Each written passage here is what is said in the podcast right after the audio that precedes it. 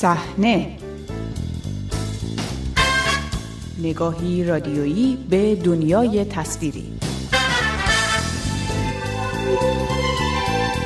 سلام به شماره دیگری از مجله هفتگی صحنه. خوش آمدید. من بابک قفوری آذر هستم. در این شماره به مناسبت درگذشت منوچهر وسوق مروری می‌کنیم بر کارنامه این بازیگر شناخته شده سینمای پیش از انقلاب ایران. با صحنه همراه باشید. سینمای ایران.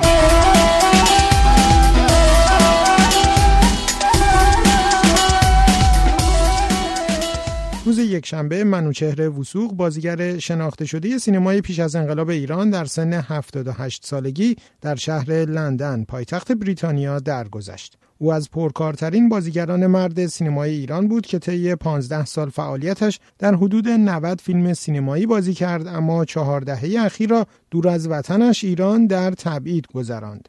از کجا معلوم؟ شاید میترسیدی که زمینت بزنه هنوز کسی از شکم مادرش در نیامده که بتونه پشت منو به خاک برسونه. ده رسوندن؟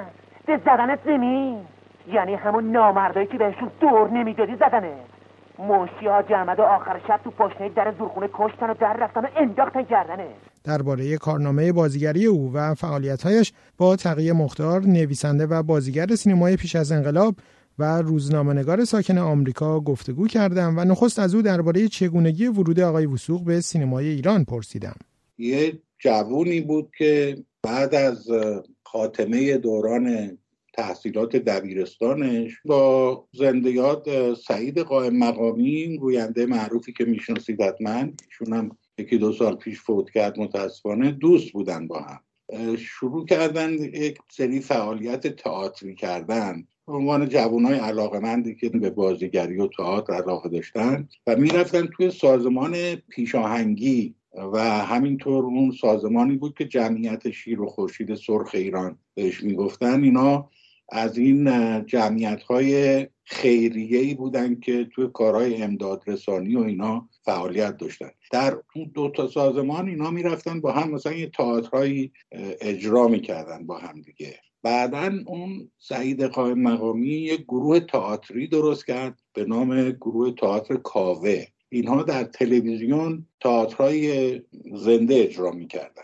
یکی از این تئاترهای زنده رو حسین مدنی دیده بود که هم سناریست بود توی سینما و هم کارگردان. و از تیپ و قیافه این جوان خوشش اومده بود. اینه که ازش دعوت کرده بود و یک فیلمی می‌خواست بسازه به نام جاهلها و ژیگولوها که یکی از اون سری فیلم هایی بود که به اصطلاح معروف سنوخاله اون دوره بازی می‌کردن. گرشا متوسلانی سپرمیا. این فیلم هم جز اون سری فیلم ها بود و یه برداشت ایرونیوار کمدی بود از وست ساید استوری که اون موقع خیلی گرفته بود. منوچهر وسوق در اونجا یه رول فرعی داشت. یه جوونی بود که در گروه مقابل اون سن و خاله قرار می گرفت اومدم بهت بگم تا ما هستیم تو نباید با یه جاهز رفیق بشیم. من خیلی وقت دوستت دارم. منتها بهت نمی‌گفتم. حالا این راستشو بخوای به ما بهتر می‌رسی تا به یه غریبه. اونم یه جاهل بی سوا زود باش از اینجا برو بکن. اونو بازی کرد که این البته توی سال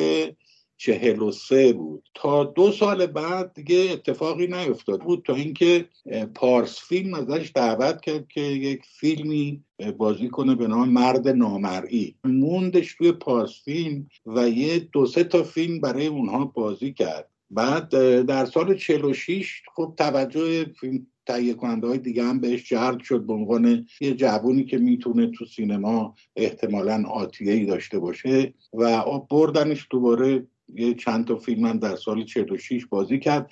در سال 47 بود در واقع که با بازی کردن در فیلم چرخ بازیگر یه دفعه این کارش گل کرد. همین زمان بود که موضوع شباهت چهرهشون با محمد علی فردین ستاره سینمای پیش از انقلاب مطرح شد. فیلم گنج قارون در سال 44 ساخته شد و به نمایش در اومد. فیلم گنج قارون خب یک هیت بزرگ بود. یه دفعه فروش فوقالعاده غیر قابل تصوری کرد و فردین و فروزان و زوری رو یه دفعه مطرح کرد به عنوان سه چهره پولساز سینما. بعد از گنج قارون چندین فیلم این سه نفر با همدیگه بازی کردن. این دیگه شده بود یه مد یه ترند. فیلم های پرفروش ازشون می ساختن فردین دستمزدش به ترتیب هر فیلمی که بازی می‌کرد بالا می‌رفت و بین خود فردین و فروزان یک به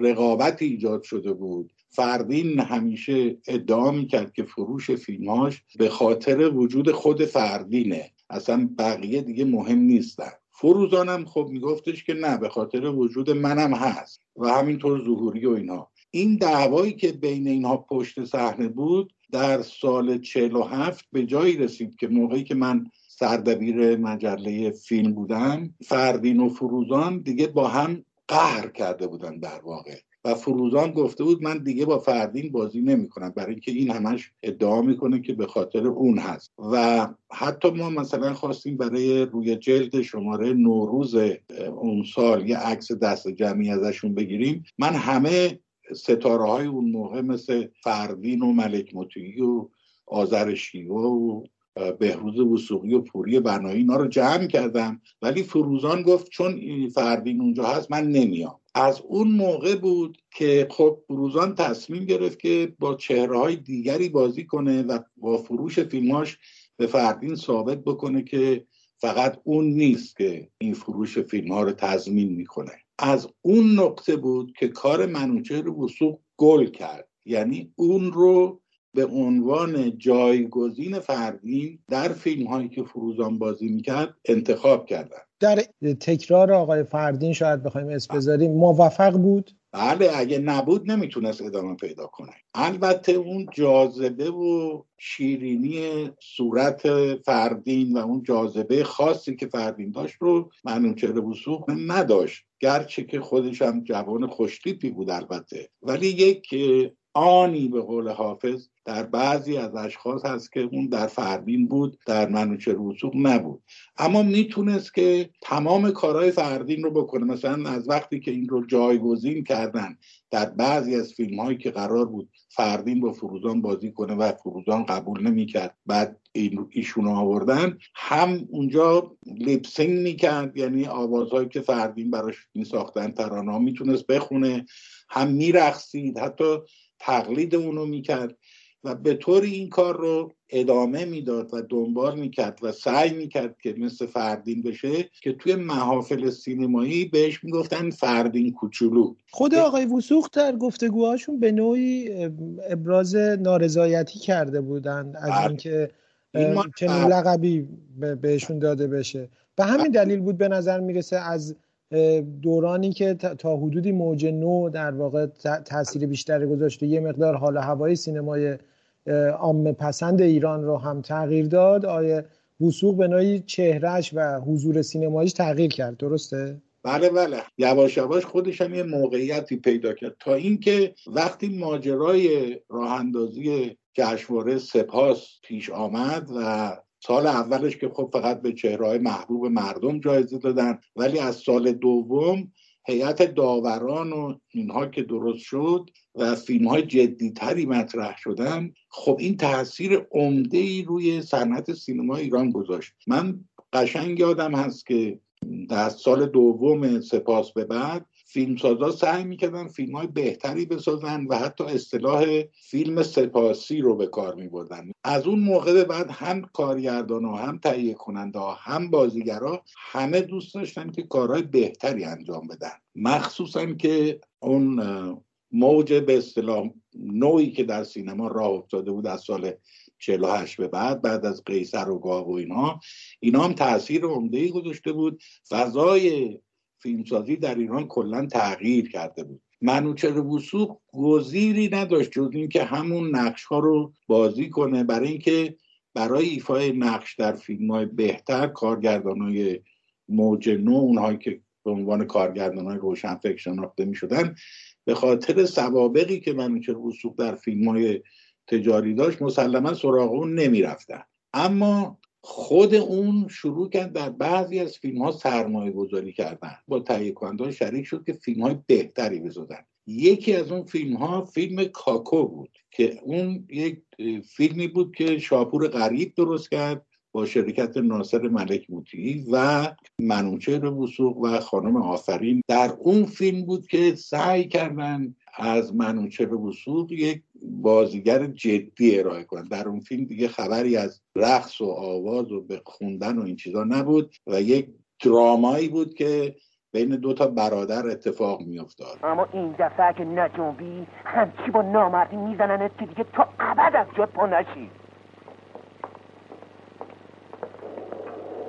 نصرالله دور این حرفا گذشته. این پنبه رو گوشت بیرون کن که یه روزی به هوای من یا به هوای خودت زیر این بازارچه حکومت خود مختار را بندازی.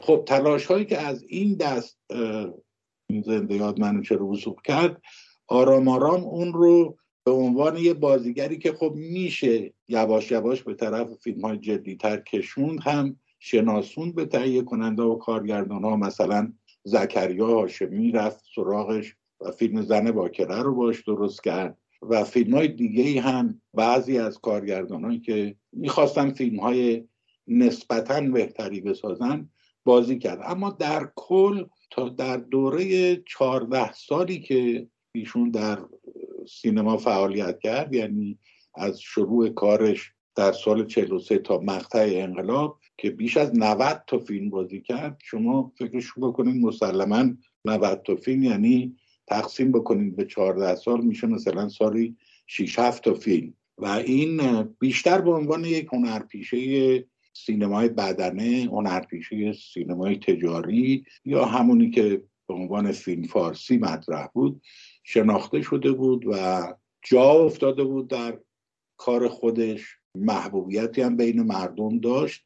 اما هیچ وقت متاسفانه نتونست در سطح مثلا سوپر اون روز ظاهر بشه. گرچه کاریر خیلی خوبی داره و در رشته کاری خودش و اون ژانری که اون ارائه می‌کرد توش بازی می‌کرد موفق بود. اگه نبود که نمی‌تونست 90 تا فیلم بازی بکنه. خب منوچهر وسوق در حد ستاره بود. یعنی تا حد ستاره شدن جلو اومد. ولی هرگز نتونست تبدیل بشه به یک سوپر استار. مثل مثلا بهروز وسوقی یا ملک مطیعی یا فردین یا حتی بیکی مانوردی نتونست به اونجا برسه. ولی در حد ستاره سینمای تجارتی کاملا جا افتاده بود. بله. درباره فعالیت های بعد از انقلاب ایشون در برخی آثار نمایشی انتقادی بعد انقلاب آقای وسوق هم حضور داشت آثاری که در لندن تهیه می‌شد بله بله. اون دوره کاری ایشون هم اگه بتونید یک مرور کوتاهی داشته باشیم بله. که به اونم بپردازیم بعد از اینکه انقلاب شد و جلوی کار هنرپیشه های از این دست گرفته شد خیلی ها سعی کردن از بازیگرهایی که تو ایران مونده بودن سعی کردن برن تئاتر مثلا و ایشون هم با چند تای دیگه مثل مرتضی عقیدی و بهمن مفید و حتی فرزانه تاییدی بهروز بهنجاد اینا همه رفتن تو تئاتر کار بکنن. ولی اونجا هم بالاخره مانع شدن و کلا اجازه ندادن که این چهرهایی که در دوران قبل از انقلاب معروف بودن در سینما ایران اینا فعالیت کنن. در نتیجه منوچهر وسوق هم مثل خیلی دیگه اومد به خارج و مقیم لندن شد. در لندن که بود در اون سالهای اول آقای رضا فاضلی یه ویدیویی درست کرد به نام واریته آخوندی سرمایه گذاری کرد و رضا سرکوبم اونو کارگردانی کرد منوچهر وسوق در اون واریته آخوندی بازی می‌کرد. یک به یک موزیکالی بود در حجو آخوند که انقلاب کرده سوار که شد حالا ببین چه ها که شد. کمیته ها به پا که شد سرها تن جدا که شد. پاسدار انقلاب اومد با هفتیر و نقاب اومد. مجلس اسلامی اومد ملای خب اون نمیشه گفت اون یه فیلم سینمایی نبود. یه ویدیویی درست کرده بودن. خیلی لالزاری بود و فقط جنبه ای که داشت در مخالفت با رژیم تازه و آخوندها بود. بعد از اونم دیگه فعالیتی نکرد. البته خب توی مثلا بعضی از برنامه های تلویزیونی شرکت می‌کرد ولی کار عمده ای نه در تئاتر نه در سینما انجام نداد که متاسفانه اخیرا فوت کرد. از همراهی دیگرتان با مجله هفتگی صحنه سپاس گذارم تا شماره آینده شب و روز خوش.